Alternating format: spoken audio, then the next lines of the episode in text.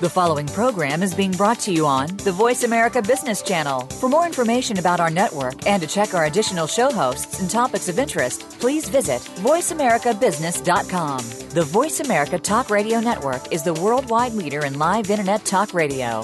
Visit voiceamerica.com. The views and ideas expressed on the following program are strictly those of the host or guests and do not necessarily reflect the views and ideas held by the Voice America Talk Radio Network, its staff, and management.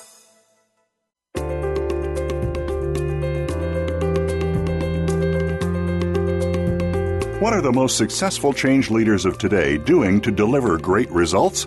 Welcome to Inside Transformational Leadership with your host, Kate Ebner. Our program is produced by the Institute for Transformational Leadership at Georgetown University.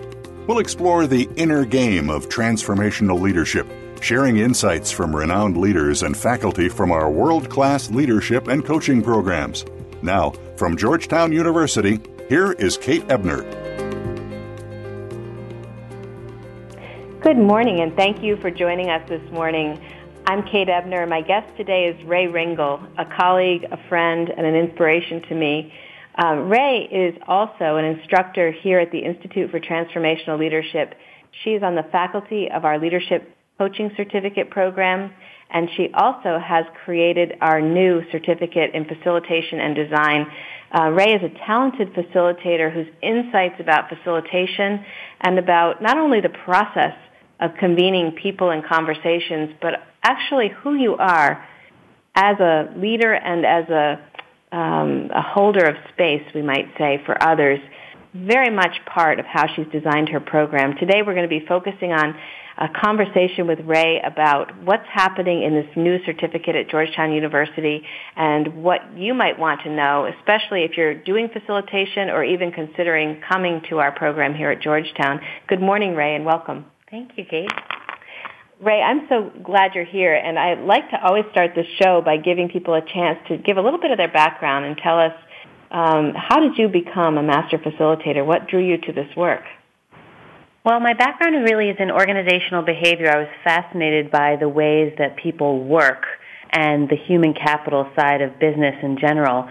So my career started off in the space of training and teaching tactical leadership skills to managers and to leaders of all sorts of different kinds of organizations, which then turned into um, more of coaching work of working with people one-on-one on their specific goals and helping them to create a leadership trajectory for themselves in organizational life. And all along the way, I found myself gathering people, teaching in settings of meetings and board retreats and gatherings and conferences and just started really stepping outside and observing how these gatherings were unfolding, where people were excited, where people were lacking energy, and just became really fascinated with the ways that we bring people together and how we might do it differently to get more out of the experience. So I began studying and practicing really the art of facilitation, which helped me to not only design different kinds of ways that people come together, but think differently about how you actually facilitate the experience as the person standing in front of the room. Thank you. You know, I love your answer because it reminds me of how thoughtful and creative you are. I've seen you in action, Rae, in many different kinds of gatherings and meetings. And what really stood out to me, I think, the first time I watched you um, convening a group was how committed you are to creating a great experience for the people in the room. And I think that there are many reluctant facilitators out there, people who are called upon to lead meetings and um, you know, convene important conversations, but haven't really had a whole lot of training and uh, may not love it as much as you do. And I'm curious, what is it that you love about facilitation? Oh, I love so many things about facilitation. First of all, I just love the energy of having people in a room together. I find with all the technology and devices, we are increasingly more isolated and behind screens and doing a lot more virtual learning, uh, which definitely has its place. But I'm old school in the fact that I love human beings in a room together, working off the energy of one another, and actually in the room trying to be as low tech as possible so that people can really talk to each other. So that is my first and foremost favorite thing is just my, my love of people in general and then having them come together trying to remove all distractions so that they can really connect with one another and learn together and from one another. The second thing I would say that I love about facilitation is just the unpredictable nature of it all. That you can really spend a lot of time designing the right kind of meeting and the right kind of experience and do all of your background research and interviews and homework to get the right agenda in place. And yet when you walk into the room, you realize within the first couple of minutes that this room might actually need something else at this particular moment in time. And how do you take a deep breath in that moment and turn your agenda over and be ready to cross uncharted lands and be truly in service to your participants and go where they need to go? And that can be the scariest part of facilitation, and it also, to me, can be the most thrilling. Thank you for that. That's a uh, rings very true to me. That um, there's what we plan, and then there's what happens. And uh, I've, I've heard you talk about that as well. I think we'll return to that later in our conversation. But just for those listening, I'd love to give them a, some dimensions of the facilitation certificate program. And maybe you could talk for a moment about um, the design of the program itself. Great. We found that a lot of a lot of different training that happens out in the facilitation world is either as a facilitator how you communicate and have presence and lead a room or it's around the design of facilitation or it's around how to manage teams and groups and the dynamics that come up and what we really wanted to do with the design of this certificate is create a holistic program that addresses all of those content areas because they're all integrated in terms of how to approach facilitation. So that's exactly what we did. The certificate is broken down into three distinct sections. The first section, what we're calling being a facilitator, is really around you as a person presenting in the room. It's about communication.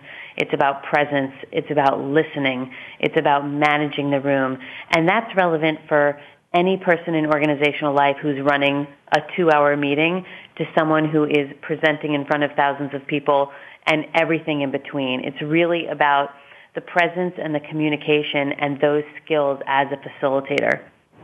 The second aspect of the program is really focus on design and the design piece is something that most people don't realize.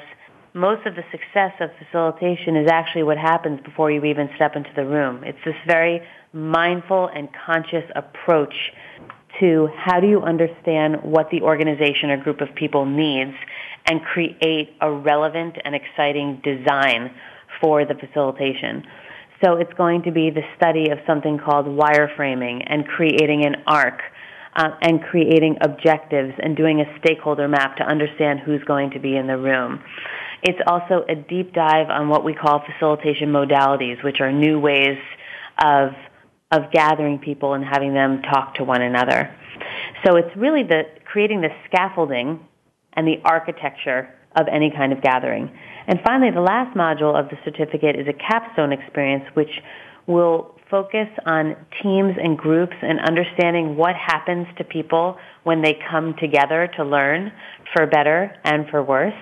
So really understanding what you're seeing in the room and maybe even what you're not seeing in the room.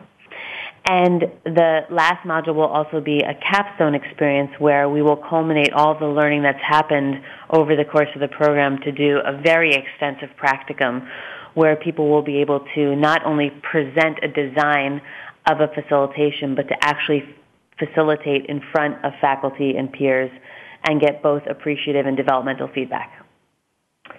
Thank you. That sounds very robust. And, um, you know, one of some, you know, there are a few reasons at, at the Institute for Transformational Leadership we've decided to go forward with the creation of this certificate. we think that you're bringing something unique, Rae. We think that, first of all, lots of people are out there facilitating with little to no training or real understanding of what, what facilitation is all about. And so we think that just offering this certificate course is going to give people the confidence and the perspective that they need, as well as some tools and strategies for being very effective um, as facilitators. But I think beyond that, there are some unique dimensions to your program. Uh, one of them is that you're actually going to be teaching people um, how to think about the role that they play as the facilitator in terms of what happens at the event or in the room. In other words, um, what does your presence as a facilitator contribute to the dynamics of the meeting or the, the gathering? And how can you become conscious and purposeful about the presence you bring versus just sort of showing up to do the job? You know, so that's one piece we think is really special about your program. And then I think the other part is you mentioned this sort of practicum. And by practicum, all of our certificate programs here at the Institute have very interesting and creative practicums. And by practicum, we really mean a learning experience where participants actually get to practice what they're learning and have an opportunity to be reflective about it and also get feedback. And I want to just say, for the sake of those listening, that we see feedback as a um, kind of a learning loop. Like, you know, you do something and then the feedback comes back to you, it loops back, you learn from it and you try again. In other words, um, it's not about getting an A the first time or uh, not making mistakes. It's actually about having a rich, um, fun experience where you're learning by doing and you're really making it your own. And so I want to, having having scoped out a couple of those dimensions that we think are very special. There's one other thing you haven't mentioned, which is um, modalities. You know, and I know Rae that you and your colleagues have created uh, an original book of uh, sort of um, how-to around particular kinds of facilitations. Could you say a little bit about that? Sure. I find that the way that people are designing experiences and gatherings, we rely on some of the old modalities around panels and breakout sessions and lecture or maybe maybe integrating some modalities with music and film and and those are wonderful especially if you are integrating them and mixing them up we have found that there are many new modalities that serve as great catalysts for conversation and ways to get people thinking and collaborating in new ways so modalities such as open space and World Cafe and adaptive case studies and asset mapping um, and Samoan circles. And there are, are probably about 10 to 15 modalities that we're going to be teaching people in this program as ways to fill up their toolbox and help them with the design of their gatherings. What's going to be really important in our program as well, though, is whether the modalities are traditional or more untraditional, we are also going to be having lab time where we're going to be pushing our students to design their own modalities and their own original works so that our workbook is an evolutionary process and something that we hope to keep adding to as our students are going to be designing some of their own new original modalities that are going to be relevant for the constituents with whom they're working. Thank you. That's that's a great description, and I know that you know I've had the opportunity to learn from you and to see that set of modalities very, um, very well done, very rich. You know, for anyone who's thinking about um, what you might take away from this program, I think that that, that alone is a reason to enroll. Um, what I'd like to actually ask you about is um, you know why I'm, I, I feel so enthusiastic about your program, and I know how good it's going to be. But I imagine there are people out there who are thinking, I'm actually pretty good at this. You know, I'm not sure I need this. You know, why take time to be trained in facilitation? Mm. Great question. I think that there is no one in the professional workspace who is not gathering people in some way or another. It might even be having three people in your office for a daily huddle. That we are increasingly, our workspace and our, our work situations are calling upon us to be much more collaborative. And so it would really serve anyone who is in the position to be bringing people together. Um, the thing that's going to be also unique about this program, where I think really people would benefit, is the underlying principle of this program is ultimately around presence and having a professional presence. So the skills that we're going to be working on around communication and handling conflict and deep listening are those basic and critical communication skills that people need to use both in their workplace and in life in general that is at the heart and soul of facilitation. We also are stretching really big in this program to help people deepen their competencies around these skills. So for example, if we're talking about listening in the room, we're also going to be talking about what I call peripheral listening or a peripheral vision, meaning how do you hear what's going on in the room and how do you also at the same time hear what's not being said?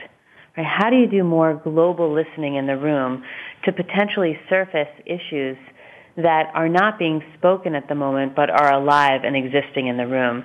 And I think we all know based on being participants in meetings and retreats and conferences that you have the conversation that you're hearing and that you're experiencing and then you're having all the conversation that's actually not being said. That's not being spoken but is living and is definitely having an impact on the room even though it's not spoken. So how can we train facilitators to have the confidence and the skill to help surface some of the real issues that are going on in the room that really need to be surfaced but aren't actually being articulated in that live moment. Thank you. You know that's um, that's a great question, and and it, what occurs to me as I listen to you talk about it is um, that facilitation requires some courage. You know, there are many of us who would love to never surface those difficult issues. So the thought of learning not only how to see it when it's happening, but actually how to have the confidence and the the process to bring it into the room and you know have the conversation that needs to be had. Very important. And that's why the that's why the practicum is so important, not only to be practicing these things in a safe space, but the way that ITL designs its executive education programs are um, doing having space in between each module.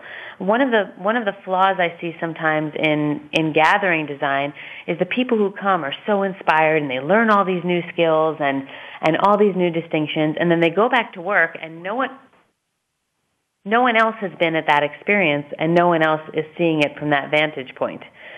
So this is an opportunity where where you come and you do deep learning with your cohort, and then we send you off for five weeks to practice in your real world with your teams, with your supervisors, to try things on, to take a bunch of risks, and then come back to Georgetown and come back to that kind of safe space to play it back and to get some coaching and feedback, and then we send you out again.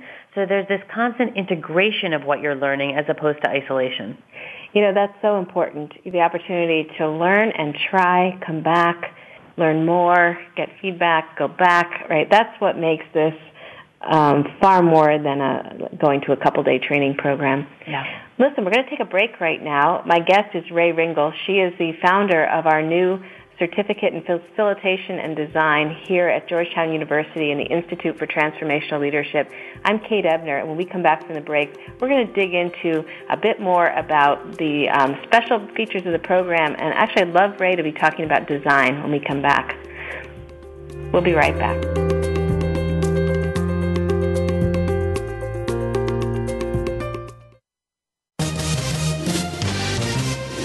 Stocks, bonds, investment opportunities, financial news, and talk. We can help. Call us now toll free 866 472 5790. 866 472 5790. Voice America Business Network. Founded in 2012, the Institute for Transformational Leadership, ITL, is an international center for inquiry experiential education, and research about leadership in the 21st century. Our mission is to develop worldwide communities of transformational leaders and leadership coaches who are dedicated to engaging and providing the leadership needed for a more sustainable and compassionate future.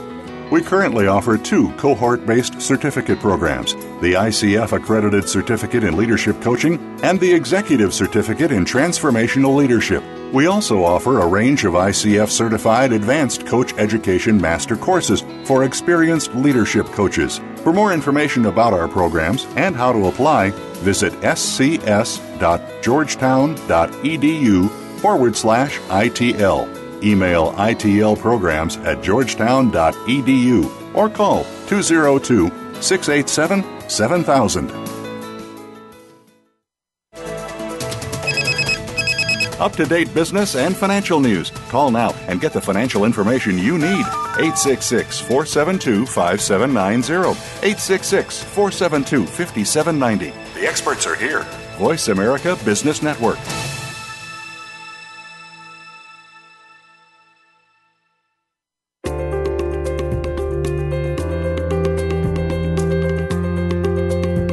You are listening to Inside Transformational Leadership, produced by Georgetown University's Institute for Transformational Leadership. If you have any questions or comments about our program, please send an email to itlprograms at georgetown.edu. Here again is your host, Kate Ebner. Welcome back. I'm talking this morning with Rae Ringel, a master facilitator who's also um, the designer, creator, and visionary for our new certificate in facilitation and design here at Georgetown University at the Institute for Transformational Leadership. And, you know, Rae, you and I were talking before the break about the program itself and, you know, the three modules and what people will learn and, and why. And I'd love to just pick up with what you call wireframing or, um, you know, sort of the heart of the design piece. I've had the chance to watch you in action, but also to do some planning with you and some design work with you. And I think what really has stood out to me is how much thought and creativity and structure really goes into creating an event that might actually feel very spontaneous and very um, open to the participants who are there. So I think that some of that magic of facilitation lives in the design step, and I would love to hear you talk for a moment about um, what facilitators really need to know about design. Great. The most important thing they need to know about design is to actually do it. That this is not about throwing everything up against the wall and, and, and seeing what sticks. The, the word wireframing actually comes out of the technology world about how designers build home pages and navigation systems of what goes where in a website and what draws the eye in and what needs to be bigger and what needs to be smaller. So it's the same thing when it comes to gatherings is thinking about what pieces need to be accentuated and amplified, what pieces can be smaller, where is the energy of the room or the time of day or environmental factors that are going to impact the learner and you're taking in a full view of what your objectives are for the gathering and then putting in the moving pieces in a way that have tight segues and good flow and really are mindful of the energy of the group.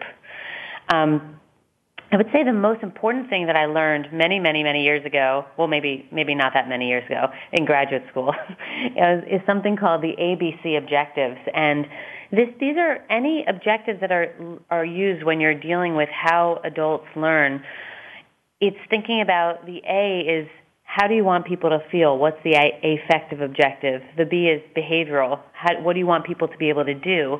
And the C is the cognitive, which is what you want people to understand.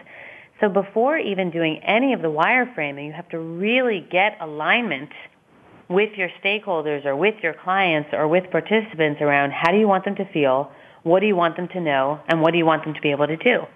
And it sounds so basic, and yet it's actually the deepest work that's done with facilitation is to make sure that you are crystal clear on those objectives. And once those objectives are set and you know who's going to be in the room, then you can start the process of design of thinking about what are the best ways to deliver this content so that it will land and people can learn it and they can practice it and they can engage with it and then they can take it back out with them into the world. Um, that's where the modalities come in. So it's this process of really understanding who's going to be in the room and who do they impact. What are the actual objectives? And then how do you literally take all the different moving parts and put them in a in a in a format that has flow, that has good energy, that delivers different kinds of modalities to respect different kind of learning styles. There are some people who need to use their hands when they learn. There are some people who like to read or reflect. There's some people who need to move around, work in small groups, work in big groups. How do you then create the right design that is going to resonate in the biggest way for the people who are attending the gathering?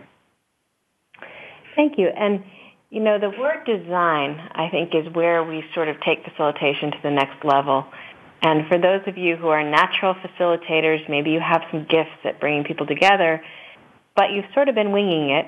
This is your chance, I think, in this particular program is a real opportunity to learn how to um, how to use these three questions that Rae has just been describing, and then create um, sort of a plan or a design for the for the event or the meeting that will come out in the way that you want it to. And I think one of the things that I've seen Rae and is watching you work is that there's so much excitement that people have when the design is right and it feels good to participate because it's set up for success. And you know, I'd love for a moment to if you could just share what you see as kind of the facilitator designer's mindset. Like what's that designer thinking about as they're contemplating those the answers to those three questions? Mm, just great. I think well, first of all, uh, one of the things I always tell people when they when they complete these courses in facilitation is I congratulate them on becoming designers.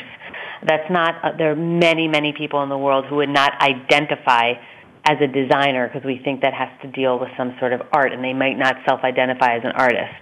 But this work is artistry. It is about curating an experience for people. Just like an artist curates an exhibit, there's still hundreds of paintings back in the storage room that are not coming out. So you have to really be thoughtful about what are the pieces of work that we're putting on the wall and why did we make those choices when there are so many other choices that we could make. So anyone who is practicing facilitation should really see themselves as a designer. And I would say for me, the mindset, my own personal mindset as a facilitator is I think we spend a lot of time thinking about the behavioral and cognitive objective. What do we want people to know and what do we want them to do? I'm actually hugely interested in the emotional side of this and how do we want people to feel. Because in my experience, people learn best and do best when they feel good. So when you're coming to my gatherings, you are laughing, you are having a good time, you are feeling good because that's what sticks with people. So even if you're delivering tough content or you're delivering you're having a retreat that's based on a big upcoming organizational change that's going to create anxiety or what I like to call productive discomfort, how can we create a situation where people are feeling good and grounded and motivated so that the learning will stick? So my personal mindset is I'm really mindful on the full experience of the participant as opposed to a checklist of what they need to learn or know how to do by the time they leave. And you know, I, I go back to the words that we use when we talk about facilitation at the Institute. We use the word convene, to convene people, or we use the word gather, to gather, a gathering, to gather people. And I find that, that we're reaching to create a vocabulary that gives um, variety and importance to this important work of conversation. And I, I really like to listen to you, Rae, talk about this because I think the care and attention that you believe a facilitator must bring to a gathering, to a convening, so that the experience is what people really intended it to be um, it's it's quite distinctive, and I it, it forces us to slow down and understand the power and the importance of the time we spend together, especially time when we need to talk and listen mm-hmm. with each other. And um, you know, I, I'm I'm hoping that some of the people who come to our program will come because not they may not intend to be a professional facilitator, but they may be a leader, somebody who is every single day gathering people or hosting a meeting, and who's really wanting new ways to think about that. Do you think a leader who isn't necessarily a professional facilitator would benefit from your program? Oh, definitely. One of my favorite books out there in the field is a book by Patrick Lencioni called Death by Meeting. And I love it so much because I just think it has a great title. um, we are continuously finding ourselves in meetings, gatherings and meetings that people leave feeling frustrated and feel like it wasn't a good use of their time. So any leader in any position who is bringing their people together on a regular basis would benefit because they would leave knowing, having a new style and a new approach to how to gather their people. Even if it's for a weekly tactical or a monthly strategic, it would give them a new mindset and a whole bag of new tools to get more out of their people. Um, there was a book many years ago written by the author Robert Putnam called Bowling Alone, and it was all about the the phenomenon of diminishing social capital that people are not getting together enough. The place where that's socially. The place where that's not true is actually in organizational life, where we're bringing people together all the time, which is the other end of the spectrum. We're bringing together all the time without enough intentional purpose or agenda setting or enough good feelings so that people come to resent when they're coming together or gathering because they feel like it's taking them away from their work. The real work in organizational life should be when people are together, not when they're isolated and alone behind their computers. And I just don't think that we're doing a good enough job of bringing people together in an intentional way and getting the most out of them and getting the most productive and creative and generative work in groups and teams. That's a very powerful point, you know, and I I think about that contrast between um, organizational life and private life, and I think you're right. You know, we're constantly being asked to come together in organizational life, and yet how much thought, design, creativity, um, skill are we really bringing to those um, to those meetings and those gatherings? I want to talk for a moment about um, conflict. You know, I, I myself have facilitated many a meeting where there's something difficult that someone needs to say, or a topic where there's divergent viewpoints and we don't know how to get from you know, uh, this, this sort of surfacing our different points of view to actually creating some resolution. Uh, what can facilitators learn about how to entertain and move through conflict? I think it goes back to the confidence piece. You know, it, it, when you see conflict bubbling up, there are facilitators who will just bypass it and go on a detour to not address it. Uh, and then there are facilitators who will name what they're sensing and what they're seeing in the room, and then think about shifting course to deal with the conflict. The real question is what's going to be in the best service to the room.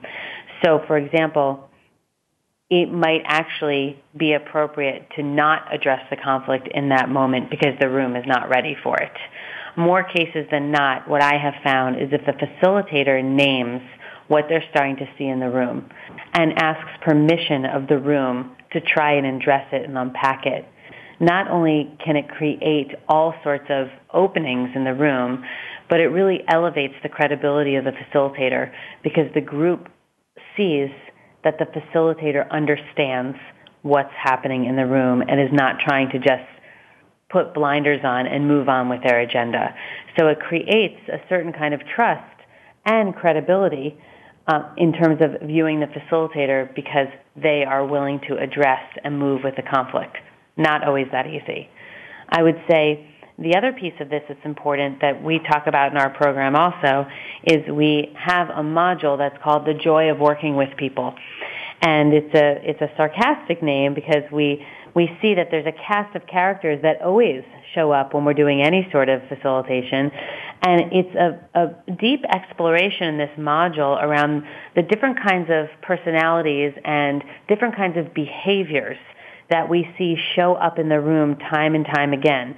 And as a facilitator, there are actually strategic approaches that you can use to address these behaviors, to turn people around, to acknowledge them, to see them, to delay them. And so we really explore what are these behaviors that we keep seeing time and time again. And as a facilitator, how can we, in a respectful and in a strong way, manage those behaviors in real time?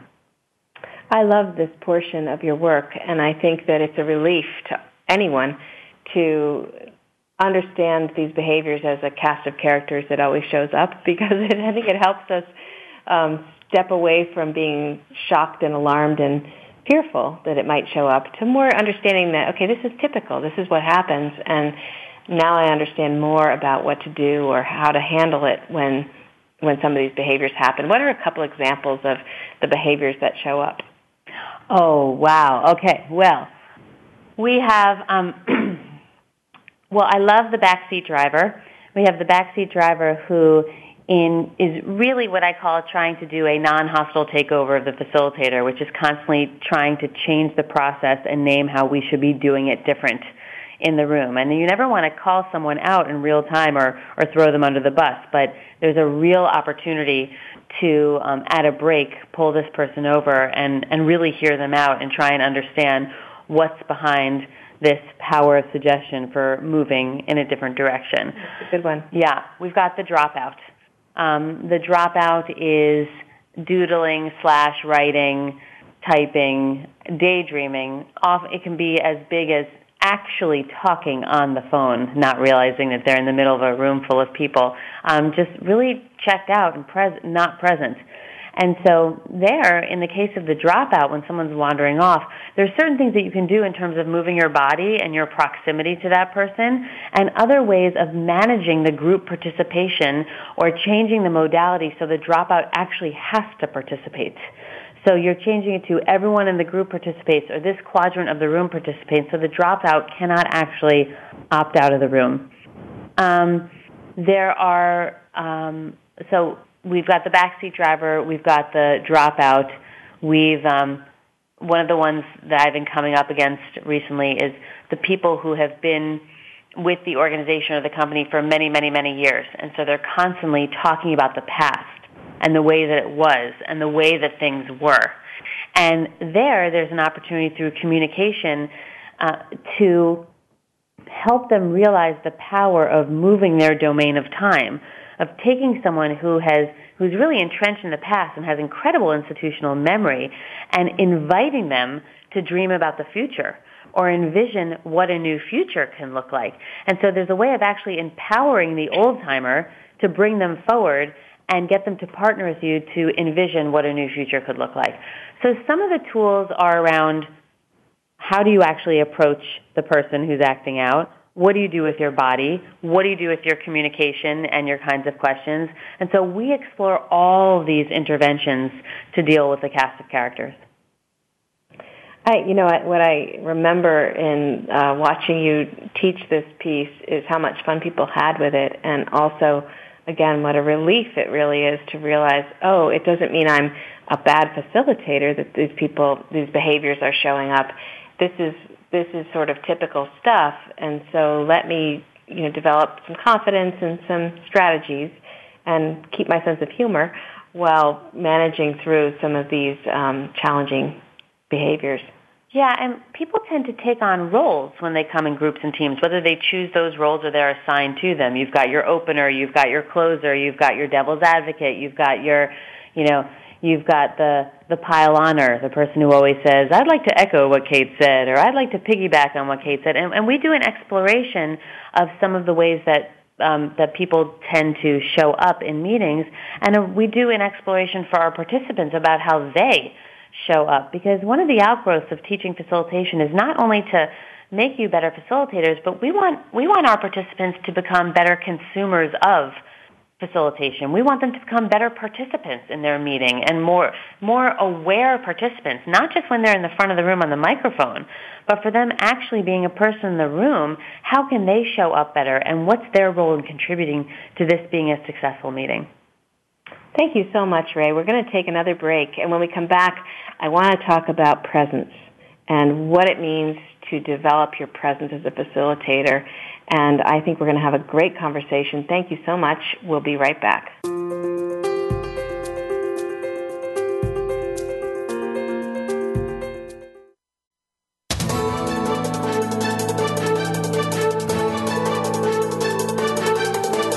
Whether the market's up or down, or if you're looking to improve your portfolio, our experts are ready to talk to you. Call now, toll free, 866 472 5790. That's 866 472 5790. Voice America Business Network.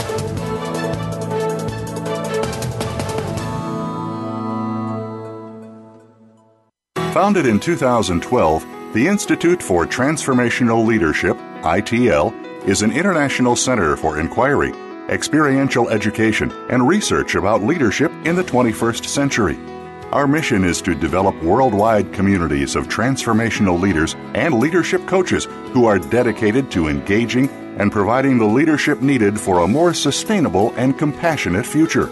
We currently offer two cohort based certificate programs the ICF Accredited Certificate in Leadership Coaching and the Executive Certificate in Transformational Leadership. We also offer a range of ICF certified advanced coach education master courses for experienced leadership coaches. For more information about our programs and how to apply, visit scs.georgetown.edu forward slash ITL. Email ITL programs at georgetown.edu or call 202 687 7000.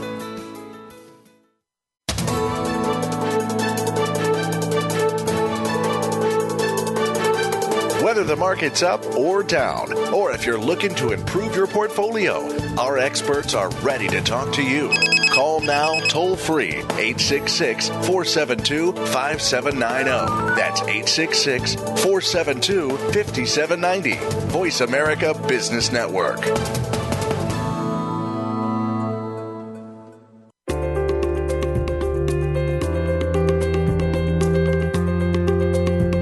You are listening to Inside Transformational Leadership, produced by Georgetown University's Institute for Transformational Leadership. If you have any questions or comments about our program, please send an email to itlprograms at georgetown.edu. Here again is your host, Kate Ebner.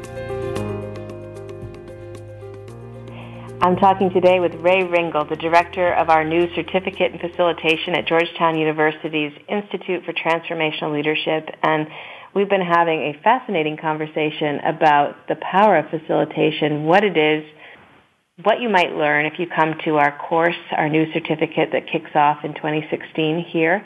And also, I think really, Rae, having a chance to kind of hear you think out loud about uh, what people need to know and understand and get comfortable with if they want to be facilitators.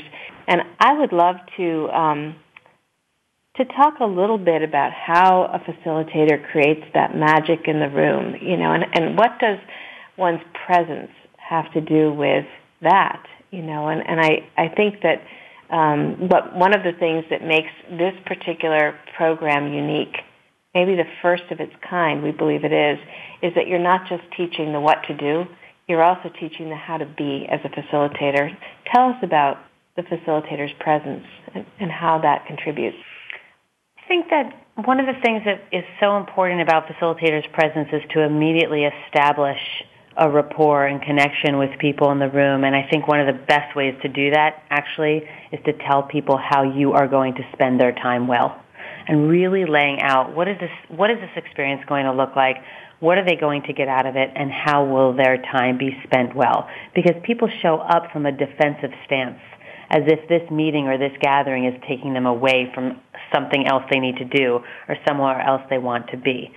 So when you show up with a lot of confidence and uh, and a lot of warmth and a spirit of appreciation that we appreciate that you are actually here doing this and your time will be spent well. It allows people to kind of take a deep breath and allows them to be really present. Um, I think that the next piece that's really important about presence is to establish for people that everyone will be heard. And that is that tends to be very important for participants to let them know that they will be heard. So that happens throughout the experience, but it also happens in ways of making sure that you're calling on different kinds of people, making sure if there isn't time to get to all their questions, you set up what we call a parking lot to write down their ideas or write down their name that you will get back to them and to really show them that being in this room is the only thing that matters right now to the facilitator, that you are there to be in service to them. I have a couple of tricks that I do for that. Um, first and foremost, as as a facilitator, I never stand behind a table. I never stand behind a podium. I never stand behind a table. I physically bring myself closer to the audience to show them that I am with them and I don't want to have any barrier between them. I also really let them know the roadmap in terms of where we're going with this experience, when they're going to have breaks, that they're going to be able to check their devices, that they're going to be able to eat, that they're going to be well taken care of, uh, and to show them that that first and foremost in my mind is their experience, and to really let them know that we're caring about their experience. Um, and then finally, the last thing I do right out from the start is to establish with them how how much I've learned about them already, that I've done my homework, that I've learned about their organization, I've learned about their needs and what they want. And so I'm coming in prepared for them and I'm also coming in prepared for what I can't be prepared for. In other words, there you can't learn it all before you step into the room and you have to be willing to be open to what's surfacing in real time and often do some real pivoting in there in the moment to be able to move in a direction that the room needs to move you into. So I find that showing up with humility, with a sense of humor, articulating that uh, you are ready for this and you're ready for the unexpected, I find es- helps establish a great presence in the room. So we're going to practice those things in our program, and then we're going to also give you some tools to work with when you step back out into the world. Again, those tools of peripheral vision and how to really sense what's going on in the room and how to have the confidence to be ready for the unexpected. You know, Rae, you use this word pivot.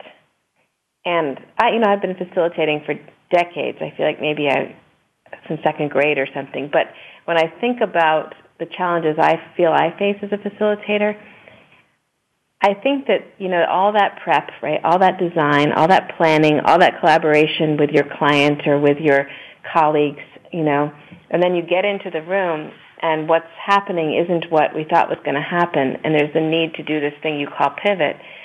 And to me, that's one of the most um, challenging and potentially inspiring moments a facilitator can bring is understanding how to pivot. And I know for myself, I sometimes feel the, this almost like a loyalty to what we said we were going to do and a need to figure out a process for letting something different happen.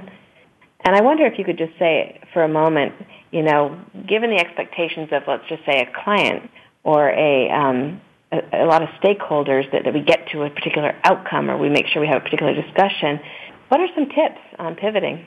Uh, it's probably the hardest competency, and you're and you're right. It's it's really the juice of facilitation. Is how do you hold all these needs and objectives while moving to where the room needs to move you to.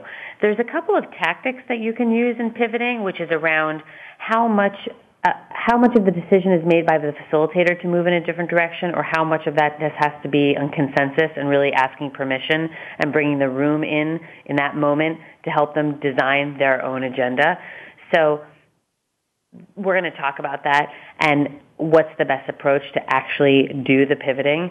But I would say that it's actually about really in the moment seeing if what is surfacing can be overcome quickly to move back to the agenda or if the voices are so loud and there's so many of them in the room who, let's say, are articulating resistance or making a request for a different direction, it is really in that moment using your gut to say, we're not going to be able to get to the original outcome intended unless we address this issue unless we address this issue that actually we could keep going, we could extend this gathering for three more days.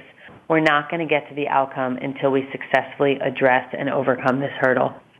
And so that is the concept of pivoting. It's about moving and the, and the sister competency to pivoting is what we call retrofitting, where you have to retrofit your time now. You had your perfectly curated agenda with, with, you know, with 15 minute intervals in it where you have to shift your time in the real moment to be able to tend to this new issue that's coming up. So we're going to practice that. We're actually going to put people into simulations where they're moving into one direction, forced to move in another direction, and really work with people on the language that they're using. Are they making a request to move in a different direction or are they making an offer to move in a different direction? How do each of those land? And then how do you retrofit your time to deal with those issues? So we're going to do some real-time lab work around that. Rae, you've often described facilitation as an art. And you, to me, what you just said really um, illuminates why it is an art. That you know, you, you, it's about learning uh, a range of movements, combining that. It sounds like with your your intuition, your gut, your your instincts, your your listening ear, um, to figure out what best serves this room, this group, this agenda, this set of stakeholders. You know, at, at this particular moment. And with all of that, I hear in you almost like a detachment, like your commitment to this service, to being in service to this group of people, trumps everything, right? So you're letting go of, you know, that beautifully crafted and curated design, and you're really staying with where people are. And that way it reminds me of coaching. We talk in our leadership coaching program about teaching our coaches how to meet people where they are and it sounds like there's some overlap actually in the facilitation process. What do you think? I think there absolutely is. And I think that, you know, it's funny. Now we've told you a facilitator is a designer and an artist and a dancer. very, it's a very creative, it's a very creative art. I think that's absolutely right. It's, um, on the one, it's an interesting dimension because on the one hand you're so present and on another hand you're almost out of body with it. And one of the things I, I like to say when I when I get into the room, I was just facilitating a class last week on leadership presence, and what uh, what you can find in my bio, which we haven't said already, is I have four kids under the age of 11. So when I show up in a room to facilitate at 9 a.m., what's happened in my universe between 6 a.m. and 9 a.m., I'm just trying to survive that. Mm-hmm. so there are very particular practices that I need to do before I, to prepare myself to facilitate, to leave that whole world and my personal life and anything else that's on my mind to actually be fit and ready to facilitate. How do I ask, how do I as a facilitator become that present when I have a whole world going on in my mind? So that's a part of this too, is this readiness and this fitness to facilitate so that you can almost detach from the other part of your life to be the person who you need to be and who that room needs you to be in that moment of time. And it's extremely empowering and I find inspiring to be able to step out in that role to just be fully committed and present to another group of people, whether that's for 30 minutes, three hours, or three days. You know, thank you for sharing that personal story as well, because I think, you know, some people listening might be, um, you know, intimidated even think listening to us talk about sort of the, the the possible levels of skill to really facilitate. And there's something about thinking about you managing, you know, the send off in the morning of four four younger people uh, in your life, and then getting to where you need to be, and then showing up with this kind of presence. I think um, it's it's humbling and inspiring actually to hear you bring it into that context because I think I think when we are choosing to facilitate, we really are bringing a service and to be um, ready for it, you know, emotionally and mentally and physically every every time we sign up to do it. That's a commitment. Yeah, and I think that that in learning this, it helps people show up uh, in different ways at work all around. So if you are a manager or a leader, and even if you're just leading your weekly meetings, what's your practice from the walk from your office door down to the meeting room? That might be a 45 second walk. What's your practice? What are you doing to get ready to walk in and lead that meeting?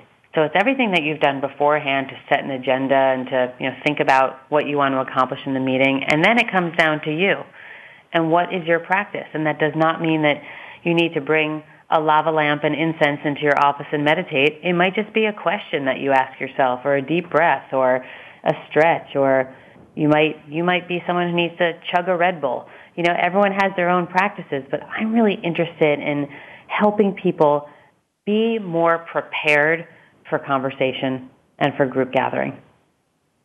You know, we only have two minutes left, Rae, and I know that you are surrounded by very talented colleagues who are also teaching in this program. Could you just say a brief word about who will be co-teaching with you? Yes, great. I have two wonderful colleagues. I have Jonathan Gordis, who's based in Vancouver, and Maya Bernstein, who's based in New York, who are both master master facilitators and practitioners, and they bring different sets of distinctions. They both bring deep design background. Um, they bring a lot of experience with organizational change work, so they really understand how to move systems and systems of people along a change continuum. And they also both bring uh, expertise in the area of leadership, adaptive leadership, really learning about what what stimulates leaders, what helps bring leaders along the continuum.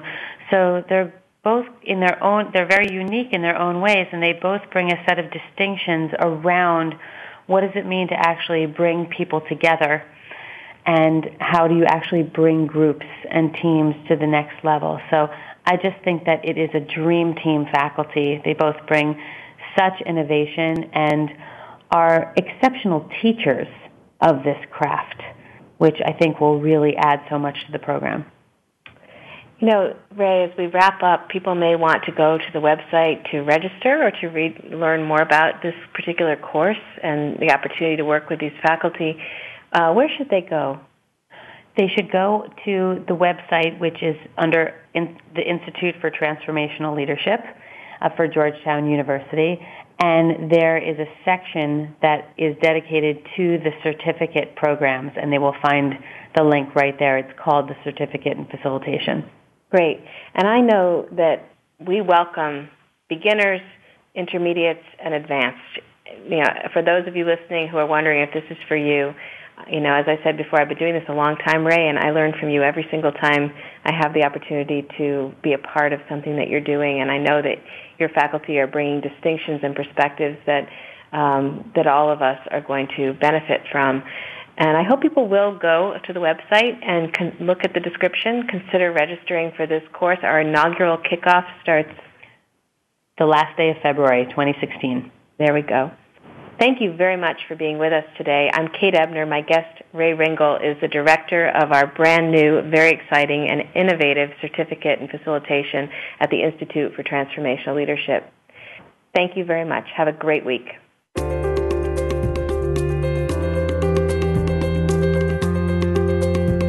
Thank you for joining us this week on Inside Transformational Leadership. Please tune in for another edition with your host, Kate Ebner, next Monday morning at 8 a.m. Pacific Time, 11 a.m. Eastern Time on the Voice America Business Channel. For more information about our programs, please visit scs.georgetown.edu forward slash ITL. We'll talk again next week.